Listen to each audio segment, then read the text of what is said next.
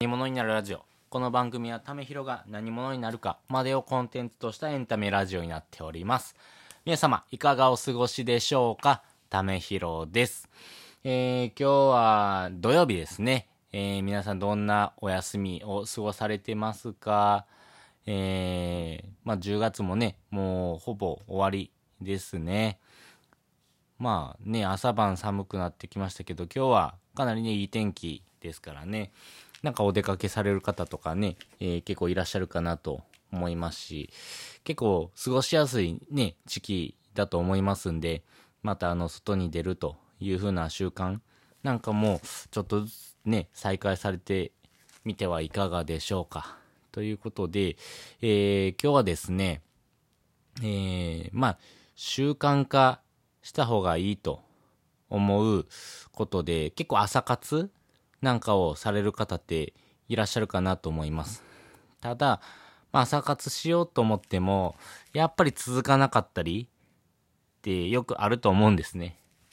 で、続く続かないっていうところのポイントについて、えー解説していきたいなと思います。えっ、とですね、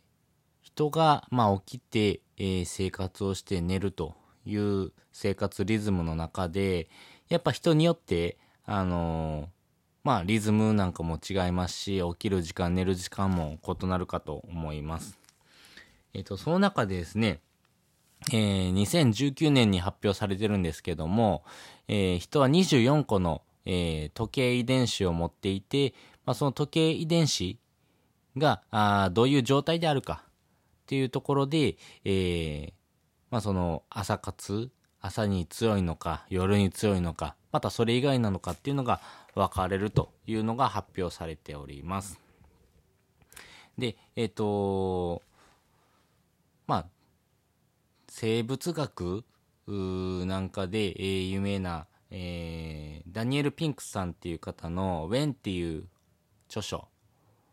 に、えー掲載されてるんですけども、えー、と要は朝に強い方が、えー黒の、えー、ヒバリタイプで夜に強いのが、えー黒のタイプとか言われるんですけど、えー、とその中でですね、えーあなたがどんなタイプかちょっと気になりませんかっていう話があるので、えーそれをちょっと取り上げてみたいなと思います。で、えっ、と、皆さんがですね、えーまあ、夜寝て起きる時間帯、それを思い出してみてください。例えば私なら23時に寝て6時に起きる生活をしています。で、えーこの中間地点っていうのがあると思います。私だったら、えっ、と、3時半ですかね。が中間なんですけども、えーその時間、皆さん、えーわかりますかね？その時間、まあ、中間地点を、えー計算していただくと、0時から3時までがですね、ひばりタイプ。で、4時から6時が一応それ以外。で、7時以降がまあ黒のタイプというふうに言われたりしております。まあこういうね、あのーまあ性格的な面とか遺伝的な面がかなり大きいかなと思いますし、あのこの遺伝、遺伝子的なあもので言うと結構生まれた時期によって変わるとも言われたりします。まあ、秋から冬にかけて生まれた方っていうのが、えー、とその朝に強い方が多いと言われたりしますし春から夏にかけて生まれた方はその夜に強い方が多いとも言われたりしますなので遺伝的な面というところとあとは生活スタイルというところで、えーまあ朝に強い夜に強いっていうのが分かれてくるかなというところもあります。ただですねあのーまあ朝活朝から活動した方がいいなと思う反面なかなかそれが実行できないのがですね結構その共働きの世代の方は多いと思うんですけど睡眠時間を削って何かに当てるというところがあるので、まあ、絶対的なその睡眠不足まあそういうところが大きい影響かなとも思います。なので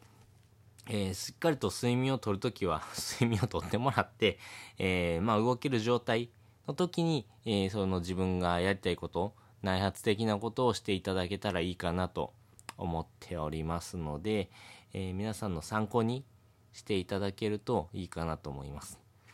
まあ私も、生まれた時期は、まあ、3月とかなんで、まあちょっと時期的なところと、あと生活リズム的なところで、えー、まあある程度朝に強い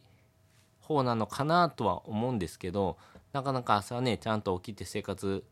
できてない部分もあるので、まあ、やりたいけどできないっていうところもありますし、えー、あなたあ私自身の生活スタイルっていうところも違うかもしれませんので、まあ、そういったところを加味しながらですね、